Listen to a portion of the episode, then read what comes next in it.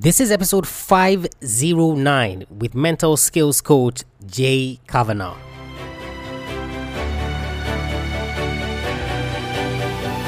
Welcome to Athlete Maestro, a podcast tailored for athlete development, improvement, and peak performance. And now, here's your host,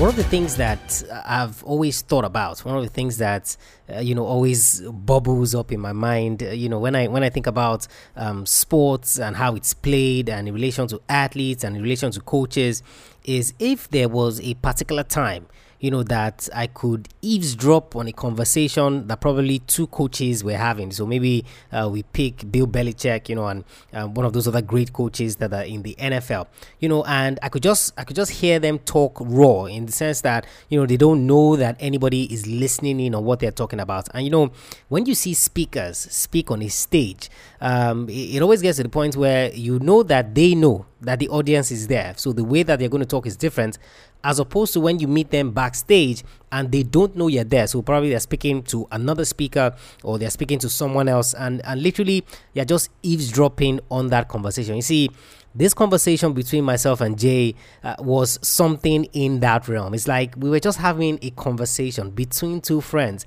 you know, and you guys, as the athletes, are allowed to eavesdrop on what we talk about and everything that we go through. And see, what makes this episode special for me and what makes it really really nice uh, is the fact that you know jay comes across as someone being very genuine. You know when he reached out to me and of course i found out that uh, the name of um, what he was doing his organization was rack racing. You know i thought maybe uh, that was like a terminology for um, you know the racing world and things like that. So at the point i even found out about this it was after we had had our conversation and i found out that the rack in the rack racing actually meant random acts of kindness. Man, that thing literally just blew me away. You see a lot of people in the world today, you know, and it's it's what they're looking to gain, you know, from situations that they're after.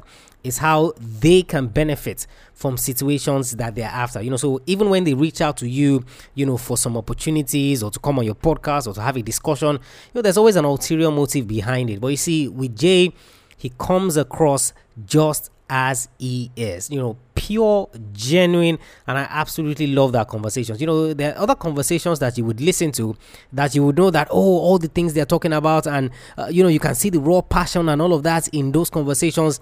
But you see, when you talk about something being genuine, when you talk about something, you know, coming from the heart that's exactly what this conversation with Jay was like. You know, both of us were relaxed, you know, and it was like something that has never even happened on the podcast before is when questions are being thrown at me, you know, and I'm like, hey, I'm the host. I'm I'm here to interview you. But Jay was asking me questions as well, trying to get my thoughts, you know, on many things. And of course, I told him at the end of the podcast as well that hey, you know, I'm looking to continue this relationship, you know, so that we can take these things forward. It was it was a special episode, guys, and we talked about so many things. Uh, we talked about your ability as an athlete to figure things out. We talked about why you should be a student of your sports, the emotions that you go through as an athlete. And one of the profound things that Jay shared with me was his personal philosophy be curious, be kind, and be creative. And you're going to learn how you can come up with your philosophy as an athlete as well? What's the power of words to athletes in terms of what's going on in your mind, the kind of conversations that you're having with yourself? I'm I'm just going to stop there because I can go on and on and on about all the things uh, that we talked about, you know, for the length of time that we talked about it. And you know, it's just something that I know without a shadow of a doubt that you are thoroughly thoroughly going to enjoy. My friend Jacob, now I asked him whether it was related to Conor McGregor's coach, you know, but uh, he said he wasn't, you know, so uh, that was a little bit of a fun moment for me. But this episode, guys, is brought to you by my free ebook on the five biggest mistakes that athletes make. So if you're a young athlete, and you've been thinking, you know, that I'm working on this, I'm working on that, I'm doing this, I'm doing that. You know, what are some of the mistakes that I should avoid? That's exactly what I put in that free ebook. Five biggest mistakes that athletes make. At least start with stuff like that. Then see conversations between myself and Jay like this are going to make more sense. So head over to athletemaestro.com forward slash mistakes. Athletemaestro.com forward slash mistakes to get your hand on that absolutely free ebook on the five biggest mistakes that athletes make. When you get that, when you get that, come and listen this genuine conversation between two friends, myself and Jay. Welcome everyone back to the Athlete Maestro podcast, guys. And I have an interesting one for you today. I have Jay Kavanagh on the podcast. He's the founder of Rack Racing and he's also a mental skills coach uh, to motocross athletes and athletes in general. Thank you for joining me today, Jay. Thanks so much for having me. I love it. We're bridging the bridging the gap of Africa to the U.S. I kind of love it. Uh, we we had started this conversation earlier, and for some reason, something just went wrong, and uh, we kind of had to start this again. Yeah, but the beauty is, as we talked about, you look at adversity or any challenge as either a threat or a challenge, and on this one, we chose challenge, so we got this. Oh, it's fantastic. Um, I'm I'm just putting myself in the mind of uh, someone listening to us right now, you know, when we mention motocross or sports that have to do with speed, there's this perception, you know, that there really isn't, um, what, what would you call it now, a tactical angle to sports like that. You know, it's who can hit the pedal the fastest. I'm sure you have something different to say about that. Oh, absolutely. You know, it's almost like when you watch any sport, mm. truthfully. Mm. Um, and I do agree with you that people oftentimes think, well, it's a motorcycle. Like you said, you just twist the throttle and go. But um, in our sport, you know, like many sports say, I know with uh, football or as we call it, soccer, oftentimes people say it's the most conditioned athletes out there. Mm. Some people say rugby. Some people say WW uh, or the, uh, WWE, the fighters, WWF like or something. Um, but yeah, with us, our guys are highly, highly trained. Um, you would be surprised at what it's like when you're hitting all these jumps and bumps, and also the fear factor. You know, mm-hmm, I mean, mm-hmm. injuries are a big, big, big part of our sport.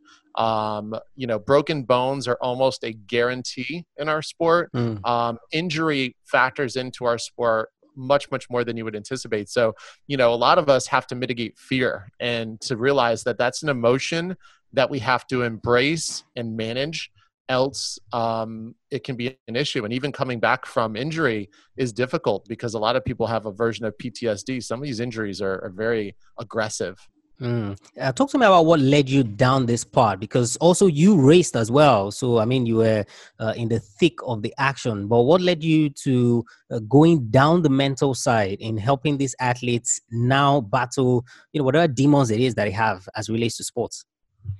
Sure. So I love that question. Um, a lot of times, you know, I think a lot of us in sports always wanted to be the athlete that we love and support. You know, mm-hmm. the one whose shirt we wear proudly on on a game weekend, and we've all wanted to be that guy. And um, a lot of times, you know, we all have our different story of what held us back. And uh, with me, I had an injury that paralyzed my left foot. So my left oh, foot wow. is what you use to shift a motorcycle up. So mm-hmm. for years, I, I harbored anger and resentment. I thought there could be no God because if there was a God, why would they take away my number one joy, right? Mm. You know, how could that be? And then uh, as I got older, I said, well, I don't really enjoy the conversation and the narrative that I'm having. Mm-hmm. And I do think I'm lying to myself because I do believe there's a God because there's way too much proof.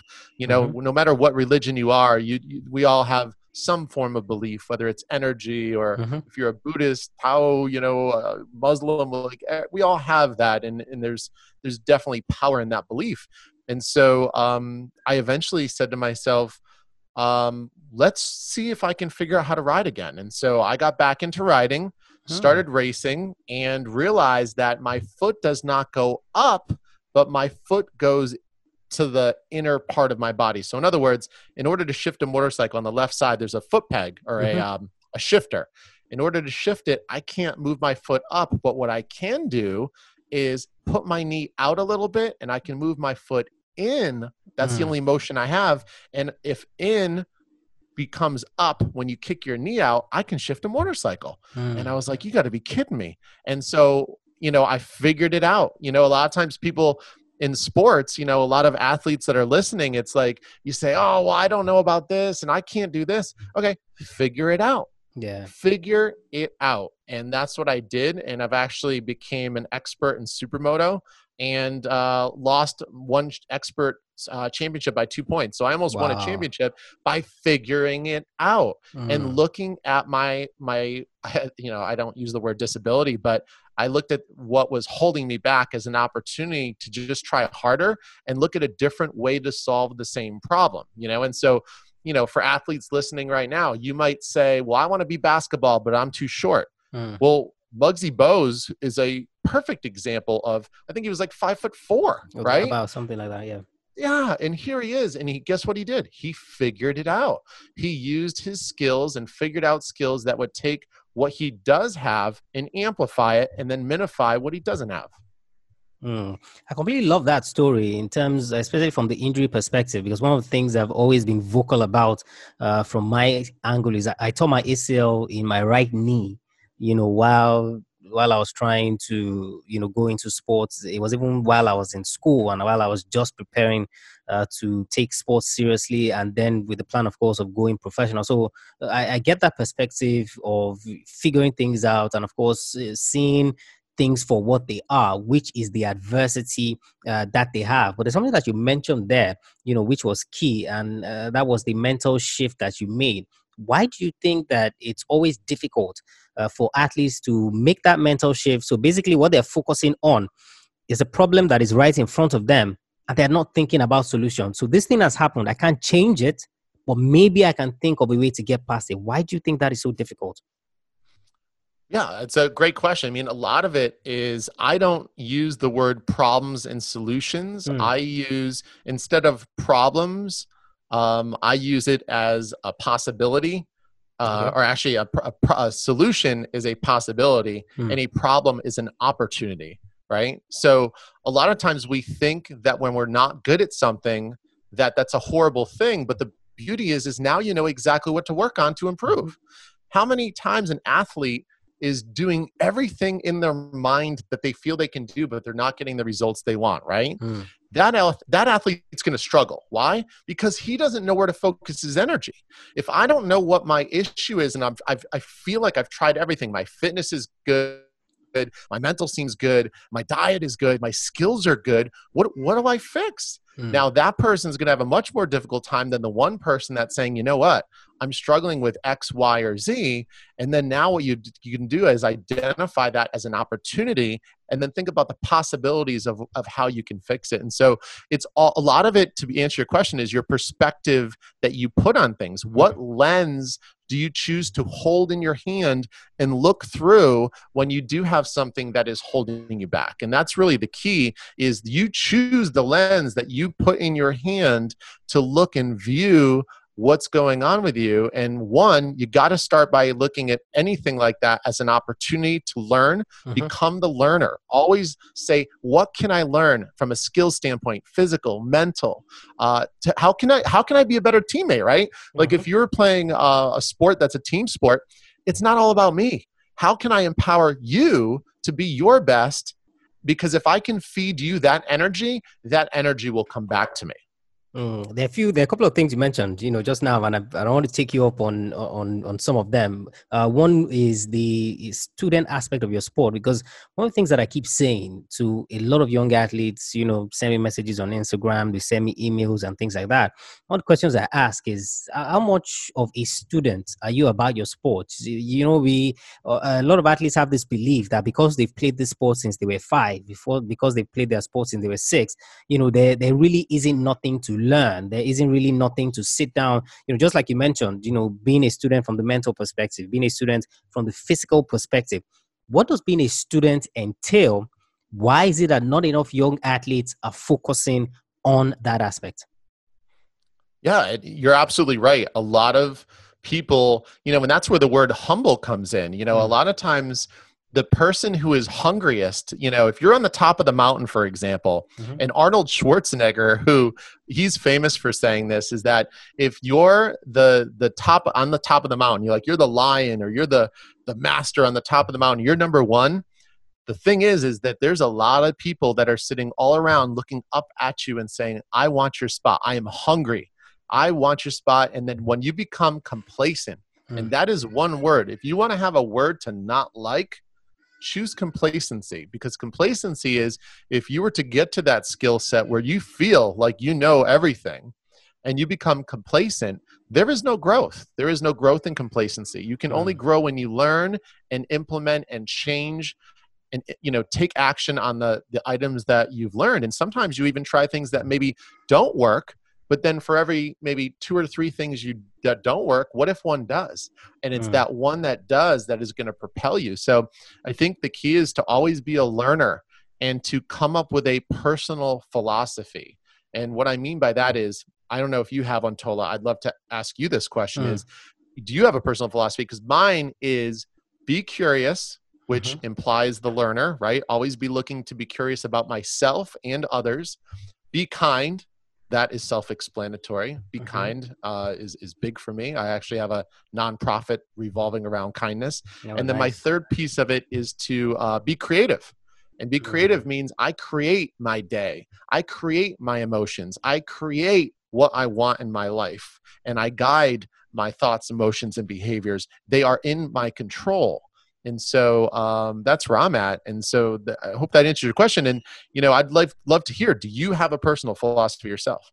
Oh yeah, I mean it's it's one of those key things, and of course I'm going to ask you, you know, later on how young athletes can develop this philosophy. But one of my philosophies in life is, you know, number one, there's always a solution for everything. Because one of the things that I've realized over the length of time that I've been doing this, and also because I'm a sports lawyer as well, you know, is that you you see a lot of these athletes who they kind of take things the way that it comes, you know, and they are not open to expanding the reach of their mind. And you know, it's good that you're a mental skills coach and we're uh, talking about this but that's one of the philosophies that i have in terms of you can always find another way to do things you can always expand these things there are always other avenues to look at it. And the other, the other thing that i look at is that not everything is a big deal. So i don't know how i can shorten that but that's a philosophy that i have in terms of you know i, I don't take anything too seriously in, in the sense that it bogs me down or maybe i'm getting upset i'm getting angry. All you have to do is just take it easy try and figure out if you can find a solution for it or if there's something else uh, that you can look at.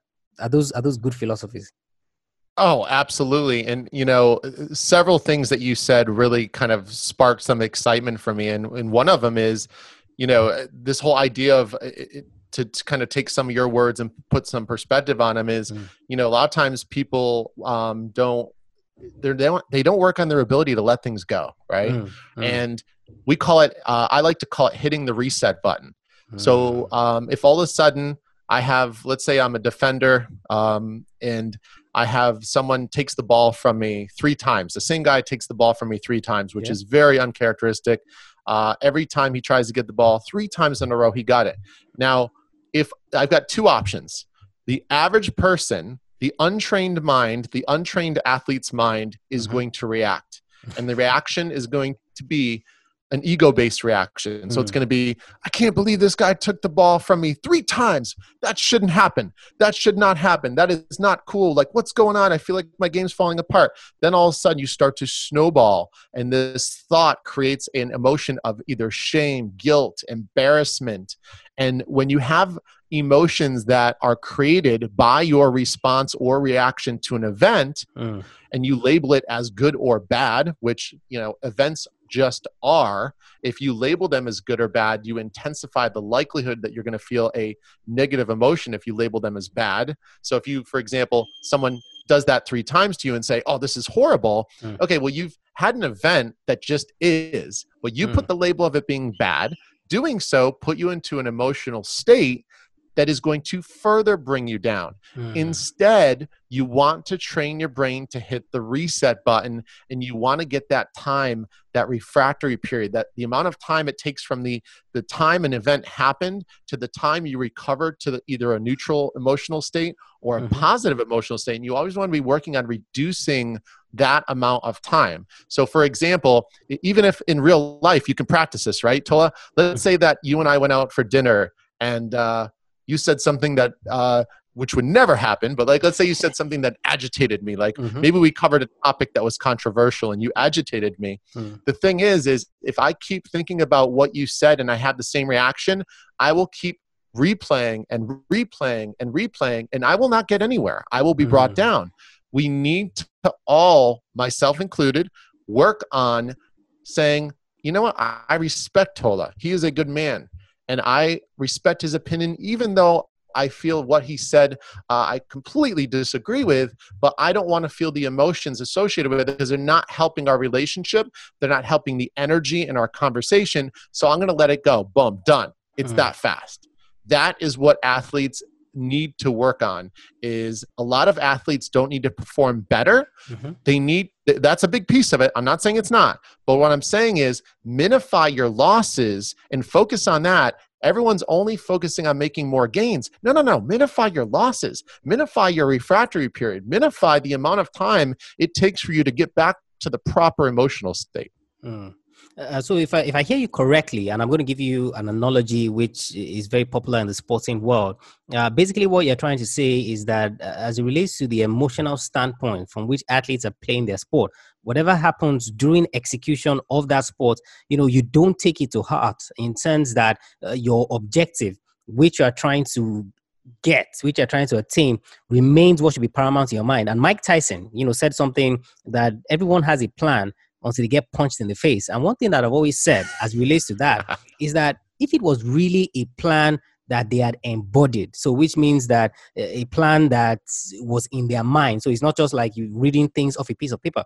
Even though you get punched in the face, it doesn't detract from the strategy and the plan that you came into that fight with. Is that kind of what you're saying? Oh, absolutely. And I love the way you said it. And just so you know, that quote by Mike Tyson is one of my favorites. So you put a big smile on my face when you said it. Eh, I actually was in Las Vegas, uh, which is uh, Las Vegas, Nevada, where mm. all the uh, big casinos are. And one big time fights. I was eating sushi with a good friend of mine, Steve. And all of a sudden, Steve goes, Look to your right. And I look, and it was Tyson. He kind of gave me a look, a little heads up, gave me a smile, and walked by. And I was like, Oh my God, that was nice. awesome.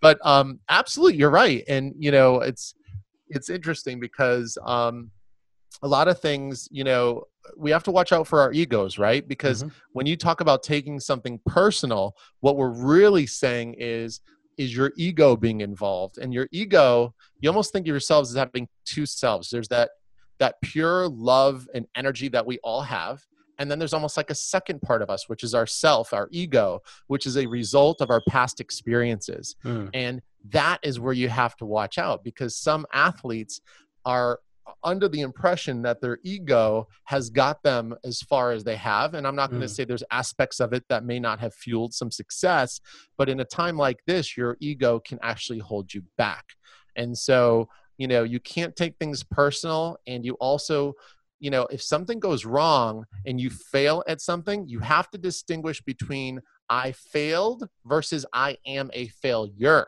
Mm. You are not a failure, you failed. And that is a very subtle yet important distinction all athletes need to make when things don't go their way.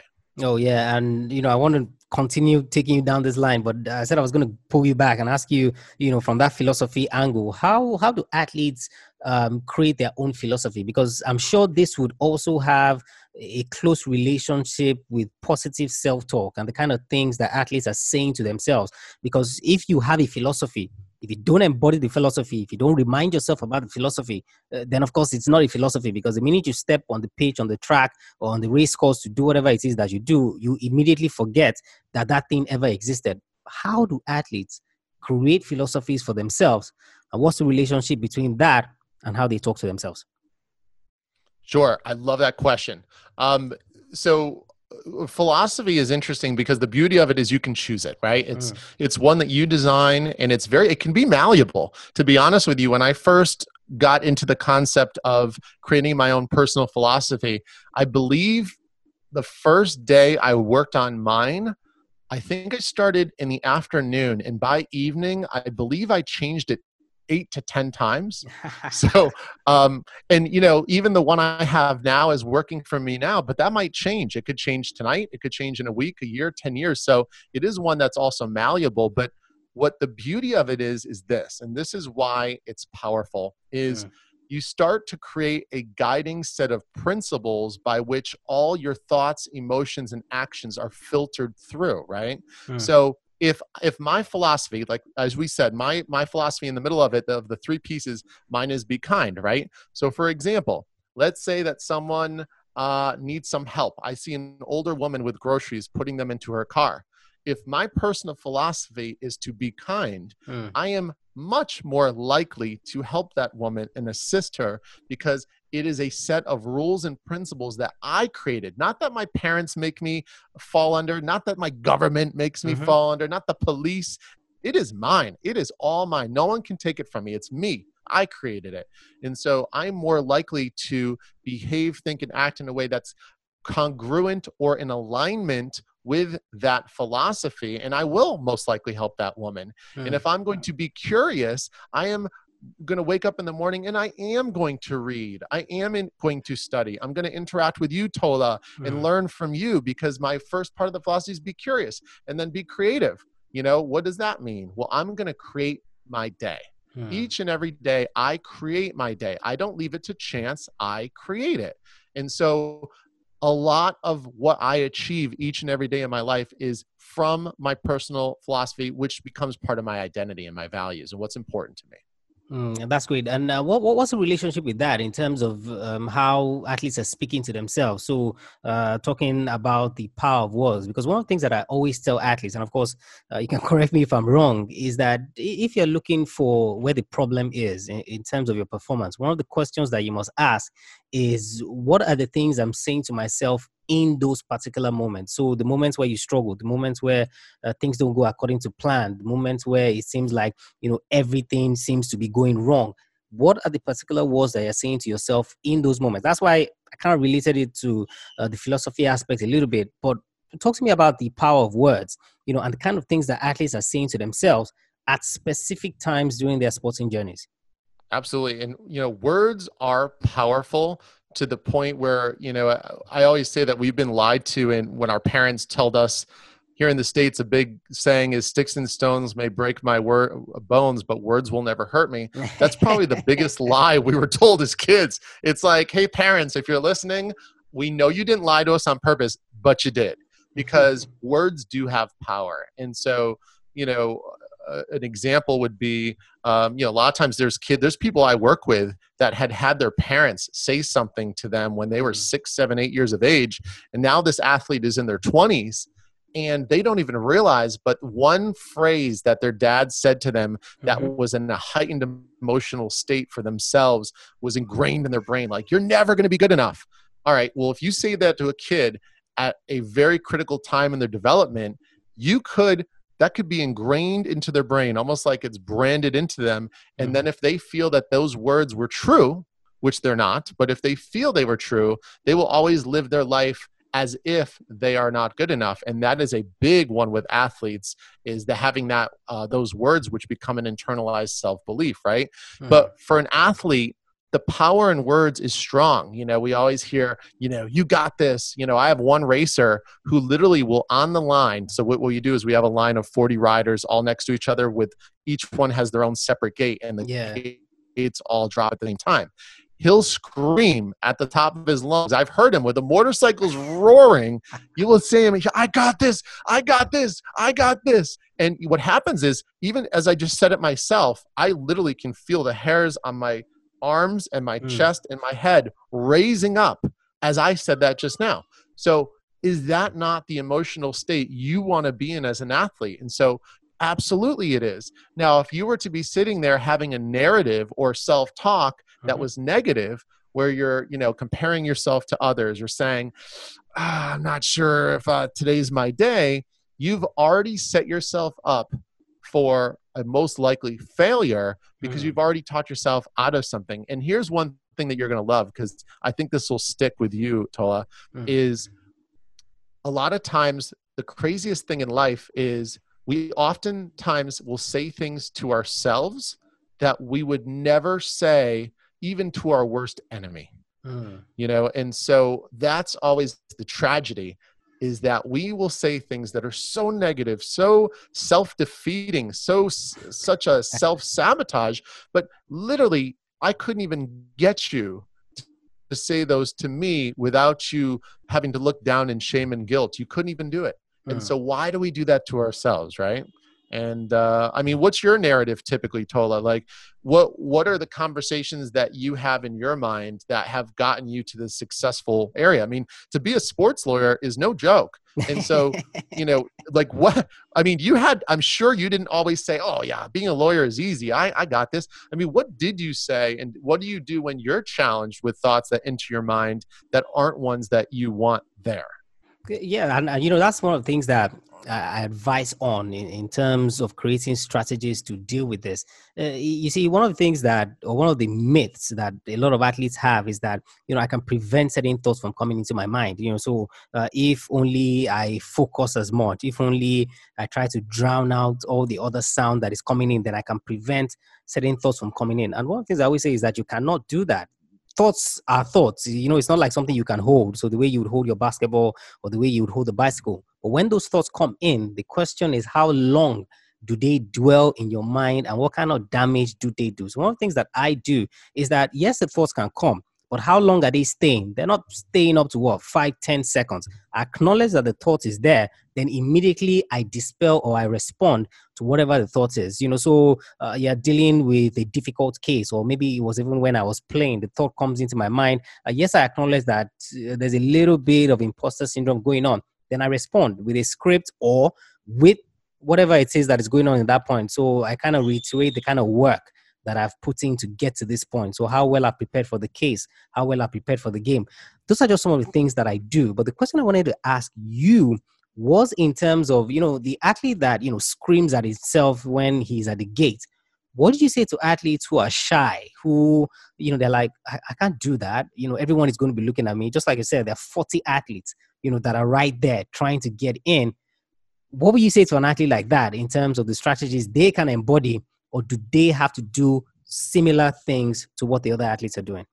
Well, the athlete that's shy is obviously not going to feel comfortable screaming those out, but that athlete should, without a doubt, if they're looking to be successful and be the best at their game, they should have no issues at all having that same conversation with themselves. I mean, because that voice, you know, is just as loud if it comes internally. It's more the outcome and the power. You know, even right now, I'm gonna try it out with myself. I'm saying I got this. I got it, even if I do it like in my own head right now and don't verbalize it, I still have a very similar physical and emotional response. I will be honest with you, it's not as intense because I'm you know with with our when we vocalize now our our auditory senses are ignited right?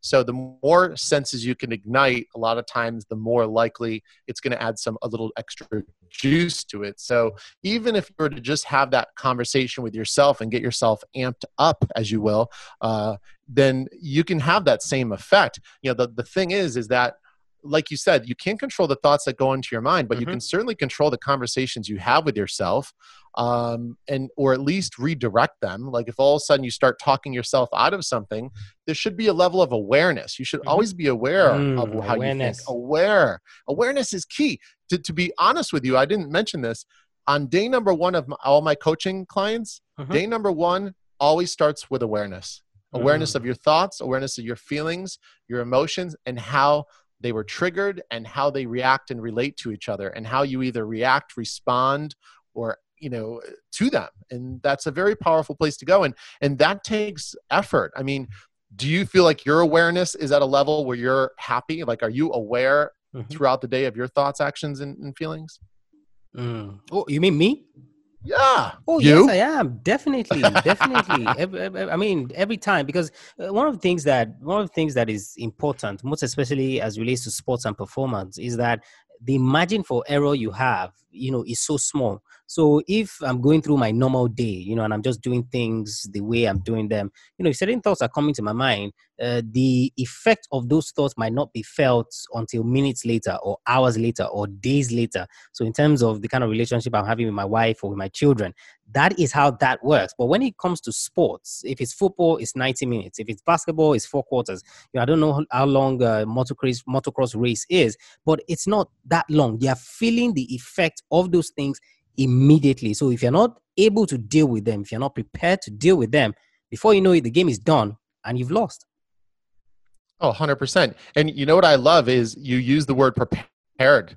Mm. And a lot of times if in our sport in a lot of sports people will you'll hear the phrase you know like hey how come you finally won how come you finally set this record and oftentimes you'll hear an athlete respond something similar to well i finally believed in myself right mm. and so a lot of where belief comes from is let's say you, you want to have the belief that I can win, right? Mm-hmm. If I have the belief written down on my wall as big as can be that says I can win, that is powerful, but it's only powerful when I create supportive evidence. No different than you being a lawyer, right? Mm. You have a case where you need to prove your case. What do you bring in? Supportive evidence, mm. supporting evidence that shows proof that, yes, this is true, this is fact. And so mm. with athletes, they need to almost become their own lawyer, their own sports lawyer, and say, hey, if I want to believe I can win, what supporting evidence can I create? In order to prove that belief to be true, mm. which is what being prepared is, right? Mm, nice. And I like that you used the word supporting evidence. And I wanted to ask you if you agree with me in, in, this regard. One of the things that I always say, and one of the things that I talk about in terms of conquering the imposter syndrome is responding with the work that you have put in. You know, so if you're on the track, you're about to race, and then the thought comes into your mind that, you know, can I really do this? Am I really prepared for this? If you've put in the work, you know, in the past, then you can easily respond and say, look, I'm the guy that wakes up at 4 a.m. in the morning to do this. I'm the guy that has raced in the last one month 20 hours of motocross, or I'm the guy who is always in the gym. I'm the guy, you know, basically putting the work that you've done to get to the point where you are in face of that imposter syndrome. Do you agree? Oh, for sure.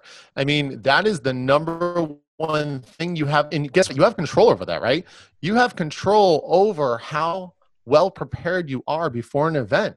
And, you know, a lot of athletes will sit here listening to this conversation in their mind and say, well, if I'm competing against another athlete, I don't know you know what they've done so how how do i know i could be more prepared mm. well don't worry about what they've done because what they've done may not be effective. They may have put effort into the wrong things. They may have put too much time into their physical training, but nothing into their mental. They have may have worked on one skill, but let another skill fall short. They may have worked, you know, 60 hours that week, but maybe you only worked 40, but were your hours and your time spent on the right things with the right amount of efficiency and effort and were they to the intensity level that that other athlete has never experienced and so mm. you know you have to be very careful about comparisons and you can be prepared because when you are prepared and you believe you can win yeah. that you've almost won before you've even even woke up in the morning to mm-hmm. shower to get ready mm-hmm. for your event you literally have already won in your mind and when you already win in your mind, the odds of you winning in reality are huge because you become what you believe. Yeah. If you believe you are a winner, you are more likely to become that because it's what you believe. It's a choice, but mm. it takes effort, it takes time.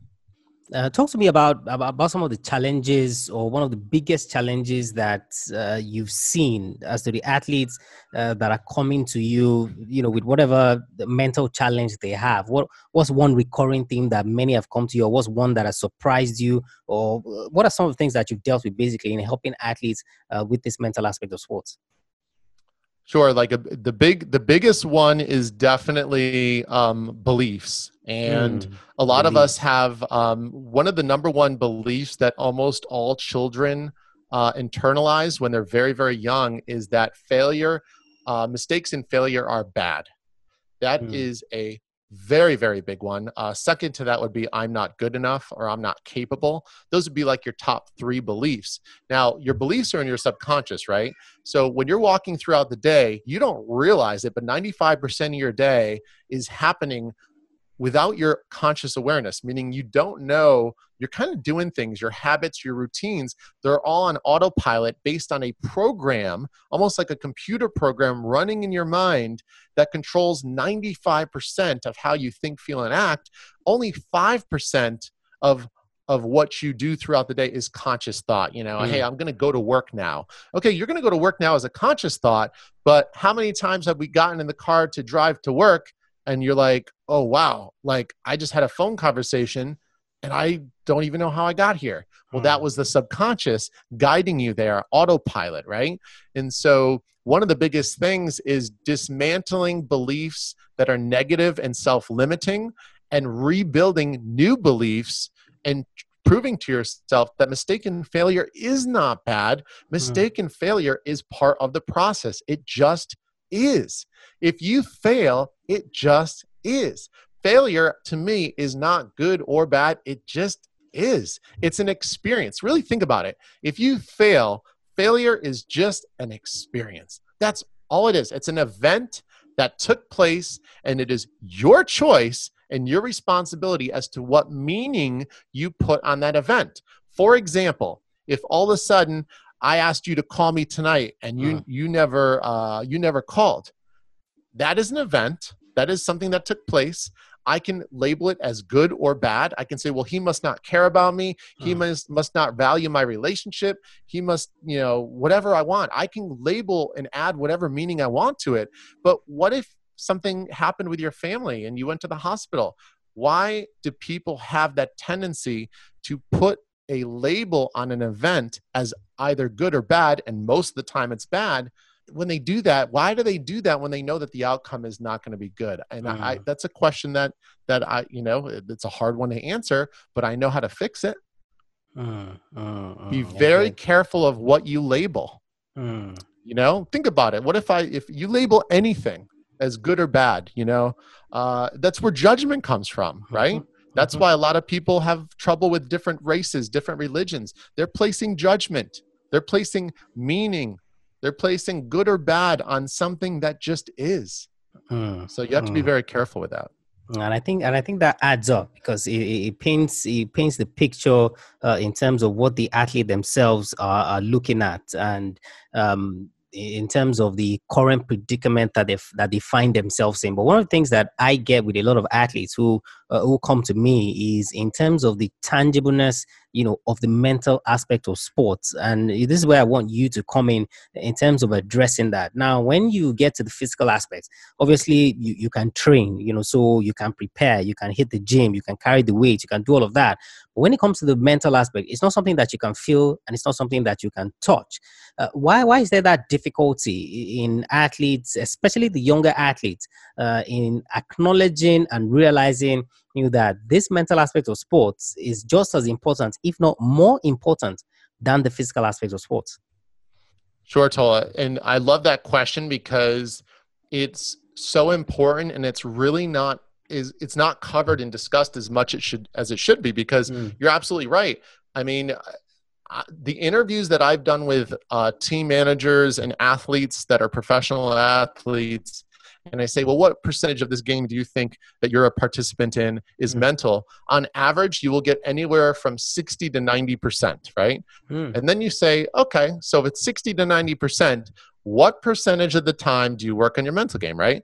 And usually the answer is zero, or I don't know, or not that much. It's a miserable answer. And then, you know, you start to wonder and you're like wow we've got maybe we've got this backwards mm. you know is the physical as important and so you're absolutely right that people need to really ask themselves, um, you know, how do I make this something tangible? And so the way that I have created, because it is a challenge for mm. sure, is you know because obviously if you you know if you put on muscle and you get on the scale or you look in the mirror and you see the change or you look at on the scale and you see tangible you can quantify it. But with the mind game it's different. It's based on feel. It's mm. based on vibe. It's based on energy. And these are all things that are very uh, challenging. I shouldn't want to say difficult but they're challenging to quantify because it's like well how do you put a number on it? Mm-hmm. and the way that mm-hmm. i usually do it is i have my athletes every morning set a an intention. And that mm. intention mm. they have is a small win for the day. And oftentimes I love when they do, the, it doesn't necessarily have to be you accomplishing a task. It could even just be a feeling that you want to have. But whatever it is, the key is this. Not only do you just come up with the intention or that small win you're looking for, but you have to imagine the emotion and feeling you will have mm. when you mm. complete it. Okay. Mm. The key is to feel that emotion and that feeling now. While you're laying in that bed, before you check your phone, before your feet hit the ground, you are feeling that emotion now. Now, here's why that's important is emotions are energy in motion. Mm. They are the fuel that will take your intention, take your idea, take your small win and create momentum with it. It's almost like if you imagine there's a big boulder sitting there and you can push the boulder with some effort, but there needs to be that initial push to get it rolling down the hill. That is the push, is the emotional part of it. That's what ignites and gets that first push going so that later in the day when you do experience that emotion you've already lived that emotion so you've already felt that it happened and it's almost like uh, self-fulfilling prophecy if you will does that make sense Yes, it does. And would you would you recommend this same strategy for athletes that are not in season? Because I'm just imagining someone listening to us talk right now, and you know, setting an intention for the day. Yes, that can be great. You know, when I'm preparing for a tournament, you know, so uh, focus on my thoughts today, or you know, I want to do well in the gym, or I want to do well on the track. Uh, what happens to athletes who are not in season, or maybe they're having, uh, you know, an off time, or there's nothing necessarily they're preparing for, but they still want to stay engaged? Would that strategy still apply? A hundred percent. I love it. Um, so let me give you an example. Mm-hmm. So let's say I'm an athlete right now, off season, um, right in the middle of the off season, uh, training. I'm good. I'm actually on a break. I'm taking a week off. Mm-hmm. Maybe I had a mild injury. You can still find things because each and every day you want to win the day, right? Because mm. if you don't focus on winning the day, the day just happens. Now, that doesn't mean that a day can't be beautiful on its own and that you don't have to create it, but um, you leave things to chance. And when you take action and you create a focus or place an attention on having a small win for that day, that becomes a habit. Mm. And then every day, if you have a small win, whether you're competing or not competing, that win is your fuel. It ignites you. And so, for example, let's say I, am uh, I'm an athlete. I'm off season, mid mid season. I might say I want to feel. My intention is to feel accomplished today. That's what mm. I want. If I mm. go into bed tonight and I feel that I accomplished, I feel accomplished throughout the day. That will be a win for me today. Okay. Then let's identify what that would be. Well, you know what? I've been wanting to uh, fix the garden and make the garden twice as big. And this is, I'm telling you this because this is exactly what I'm doing. Mm. so I have a garden and I want it to be twice as big. Okay. So I anticipate the emotion of what I'm going to feel. I visualize, I imagine the garden. I know exactly where the other posts are going to go. I know where the fence is going to come around. I know where the new opening is going to be. So my imagination is there. Hmm. Now I feel the emotion. Now I haven't even done it. I haven't even gotten out of my bed. I feel the emotion of, hey, I just finished. I'm, I'm a little bit sweaty. It's about 6:30. The sun's starting to come down. Boy, I'm so glad I got this done. Like I feel great. Hmm. I feel it now. Now I go and I pursue my day. The odds and chances of me getting that done have increased dramatically. And so, to answer your question, absolutely, you can have uh, intentions off season. They can be anything from loving your spouse more, helping your kid feel accomplished, feel like they won the day. There's so many things. Helping a stranger, hmm. you know, giving advice, making someone smile. It can be that simple.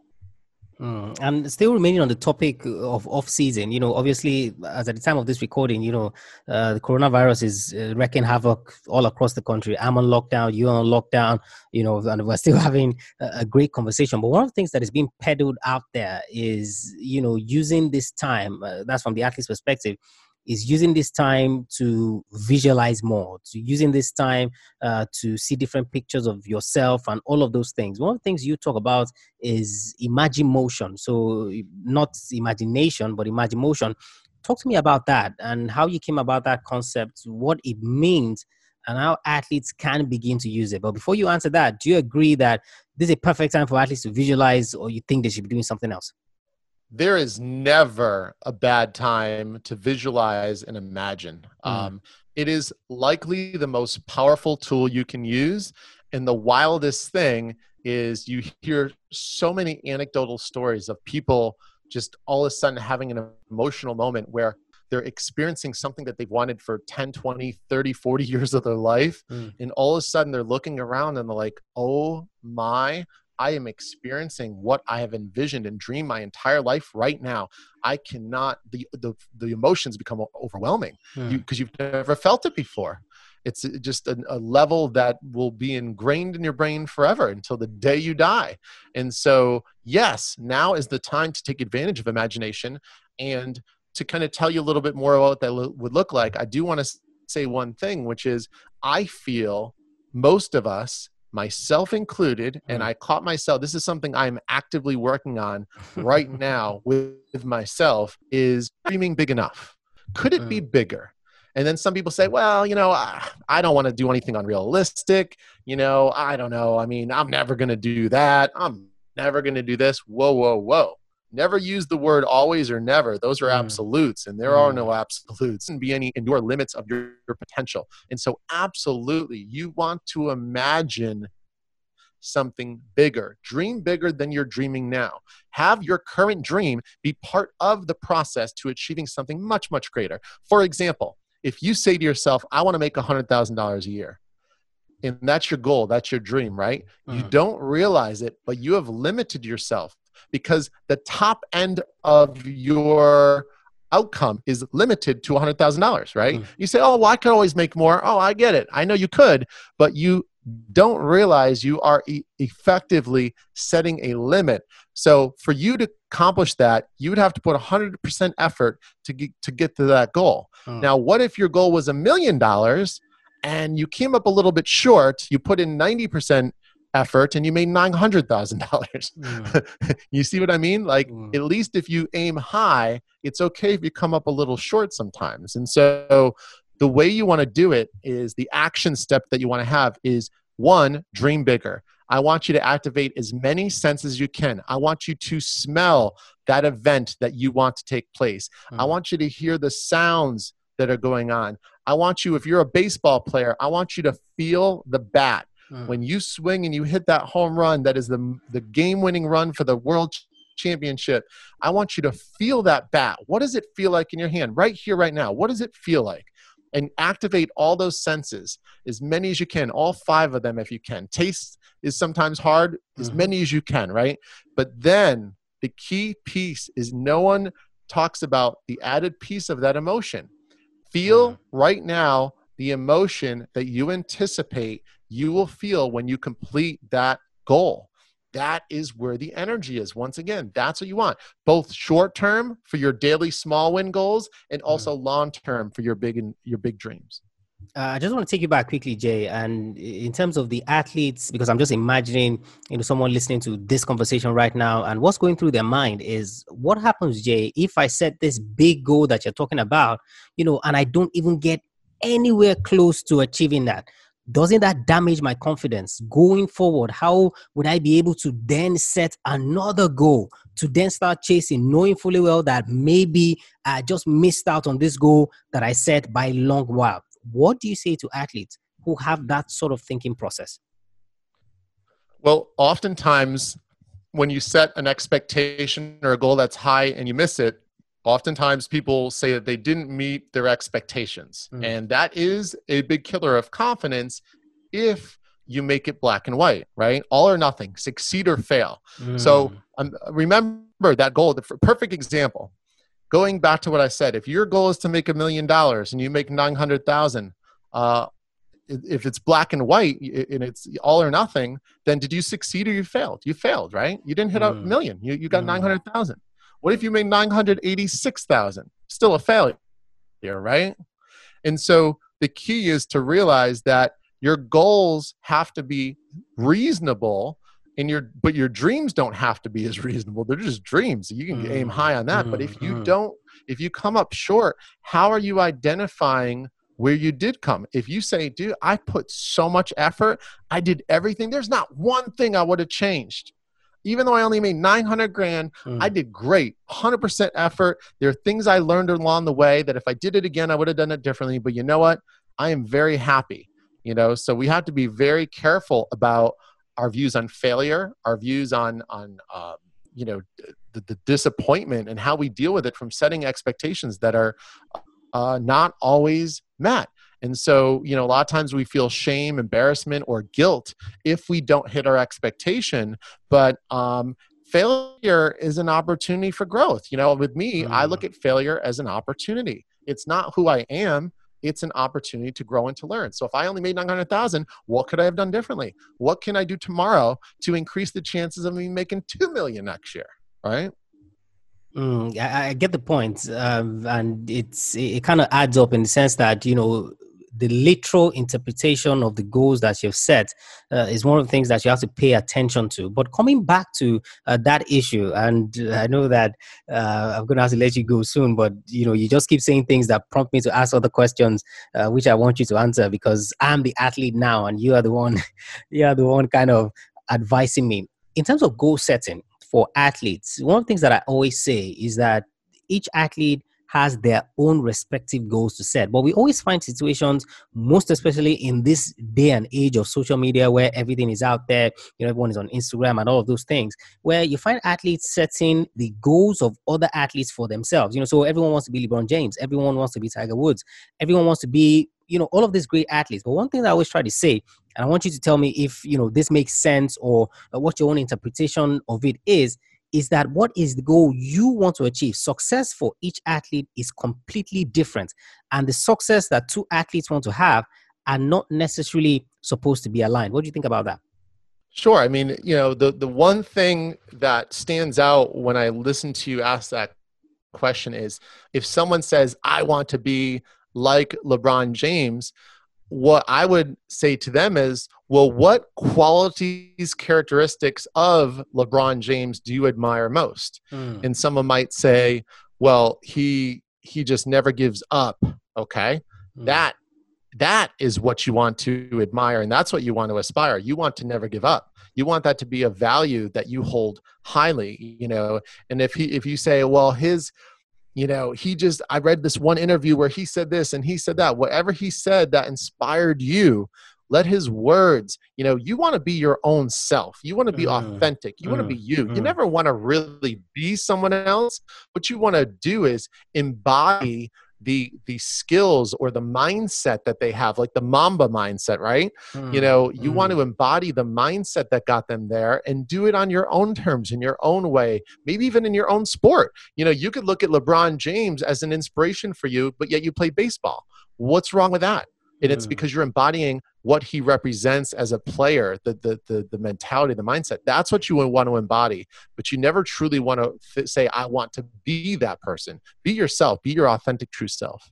Oh, and that's that's a different perspective that even I didn't even think of. I was only looking at it from the goal setting and the suspects and the success angle, you know. But you you brought something different, which is in terms of okay, why don't you pick out the things that you admire in those? And I think that makes absolute sense you know so rather than chasing the overall objective that that person has achieved why don't you look at the steps so to speak? So whether those steps include their physical attributes the mental attributes you know that they have so just like the mamba mentality and then find those ones to then emulate. I think that's i think that's actually brilliant in terms of idolizing these athletes and taking the positives you can from the steps that they've taken basically to get to the level that they have. And I think that makes absolute sense. Now, the reason I named the podcast Athlete Master Jay, is, you know, because I wanted to encourage athletes to master their craft. You know, so their craft is being an athlete and what they do. What, in your estimation, do you think it takes to be a master of your craft? It takes, well, obviously, the first word that comes to mind is discipline mm. and desire or passion and heart. You know, having heart you can't see i can't take that away from you. When you mm-hmm. have heart that is something that is at your core. It's everything. It fuels everything. If you really want something bad enough everyone says it's so cliche but it's true. If you want to be the master of your sport and the master of your mind and you have the heart it is possible. Mm. you know you just got to be disciplined and have that passion and desire and and you're there you know? I mean those you know it, it's not that it doesn't take work but you got to have certain ingredients you know it's almost like baking a cake mm. baking a cake isn't that difficult but there's certain ingredients you need to have or else it's going to be difficult to create it, right? You got no eggs, it's going to be awfully dry, you know, that kind of thing. So um, I don't know if that answers your question in the way you uh, that you were looking for. Oh yeah, it does. You know, in terms of, of, discipline and of course having that heart, because you know one of the things that you know I also say as relates to the discipline aspect of it is that look, everyone talks about discipline. Oh, you have to be disciplined to do this. You have to be disciplined to achieve your goals. But if your heart is not there, if your mind is not there, trust me, that discipline is a waste because where there's no reason behind discipline, I mean, you're not going to do that thing because you don't understand why the discipline is key. So, what you said is actually perfect in the sense that the reason for the discipline is that you want to master your craft. So, every time there's an objection in your mind, you know, just like we've talked about in terms of the thoughts that come into your mind, you can easily answer and say, Hey, look, man, I'm trying to be the master of my craft. And one of the things that's going to take me to be a master of my craft is the discipline element of it. So totally, totally, you know, I agree. Now we've whew, we've covered a lot. We've talked about so many things. Talked about the mental aspect. We've talked about visualization, philosophy, so many things. I'm the athlete now who comes to you and says, Jay, I've listened to your conversation with Tola. You have you guys spoke for over an hour. You covered so many topics. What is one thing that I can do? What is one step that I can take today that is going to get me a step closer to my goals? I would say the one thing that you could start with right now is to dedicate under under all circumstances at least 20 minutes, no mm-hmm. matter what, 20 minutes a day to either put time and effort into mastering your craft, mastering your mind, trying something different, something new, realizing that being uncomfortable and uncertain is where growth is. On the other side of uncertainty on, and on the other side of being uncomfortable is growth. And so, you know, become the learner. Mm-hmm. You know, like I go, I always go back to it's so funny. I always go back to my philosophy be, be curious. Be curious about yourself and how your mind works and how you think, and be curious about things that I mentioned, your craft, uh, the mental game. You know, mm. what, what does that look like? So, what that looks like, just to give you a little bit more of like a concrete visual on this, is I would just say every morning or every evening, pick 20 minutes, literally in your phone, write down that you have an appointment with yourself, with your computer, with the library, whatever it is, 20 minutes a day, and just start asking questions. If you mm. don't know a lot about what self awareness is, then figure it out. Look up, type in what is self awareness in Google. See what happens. Watch a TED talk. Mm. Um, another great way to learn is listen to an athlete. Doesn't matter who they are, what sport. Listen mm. to the interview an athlete has after an event. Mm. I am addicted to interviews uh, of athletes after events. They will give you so much knowledge uh, and share so much truth and so much mm. honesty mm. and they'll tell you you know well this happened and this is how i responded you know when when so and so did this this is what i knew i had to do mm. you will mm. learn so much be the learner spend 20 minutes a day being curious and becoming the learner Oh, fantastic! Thank you so much for your time, Jay. It's uh, this day and age. You know, you don't find many people in the world, you know, that are trying to give back. You you find people trying to hoard knowledge and trying to keep it to themselves. So I deeply appreciate you for coming on, uh, for sharing your thoughts, sharing your expertise in terms of the mental aspects of sports, because I found that uh, not only do we not have enough teachers of these things to the younger athletes that are coming up, you know, we don't find people who see it as important, you know, so uh, it's, it's great for me when I see people who are in this space, who are doing these things, who are passionate about it. and it's all for the objective of caring for the athletes that they advise in. So I really thank you uh, for coming on today and, of course, um, sparing the time, even though time is all that we have uh, amidst this uh, corona issue that the world is struggling with.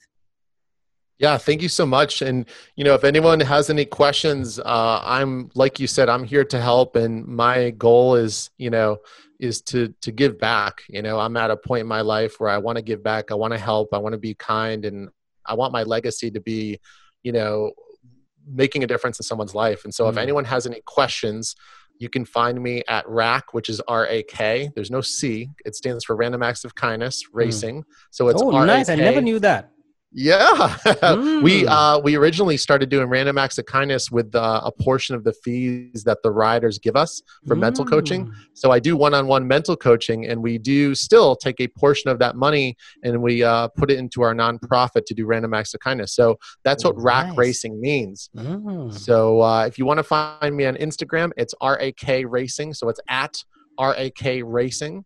And if you want to look us up on uh, line, it's RAK hyphen, which is a little dash in the middle, Mm. racing.com. And uh, if you have any questions, uh, hit me up and would love to help. And uh, I really, uh, you asked some great questions. You know what's funny?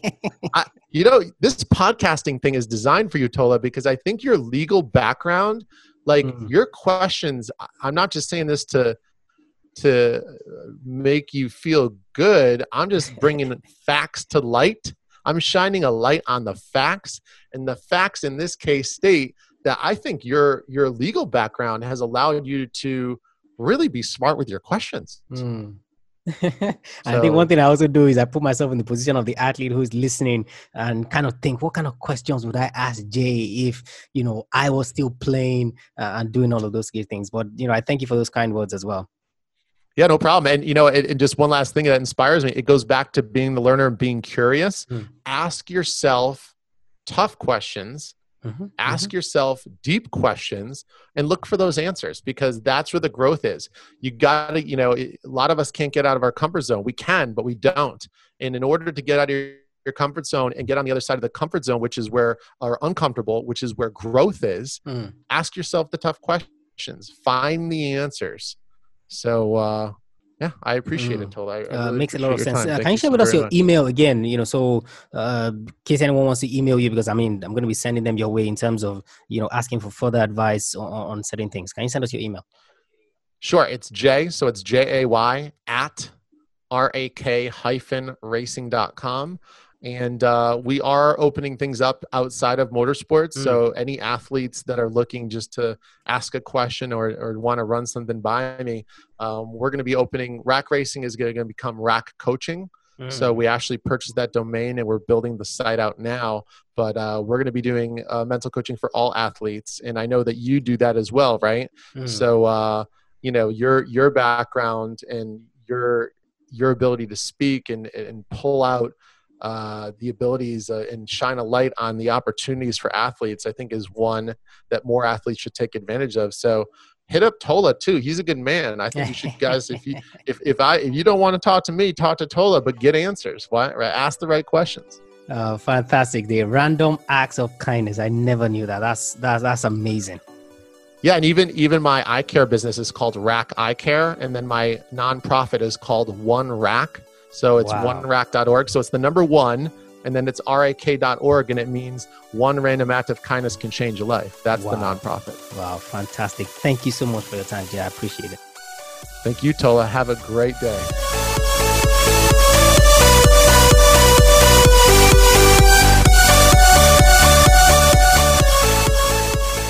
Uh, I'm sure I'm sure you guys see how laid back he was, how interesting it was, and more importantly, how genuine Jay came around. And I want you guys to reach out to him the best way that you can. Jay at rak-racing.com. Jay at rak racing.com and he, of course he also shares in the podcast itself the other ways that you can get across to him but you see just for that RAK itself in terms of random acts of kindness.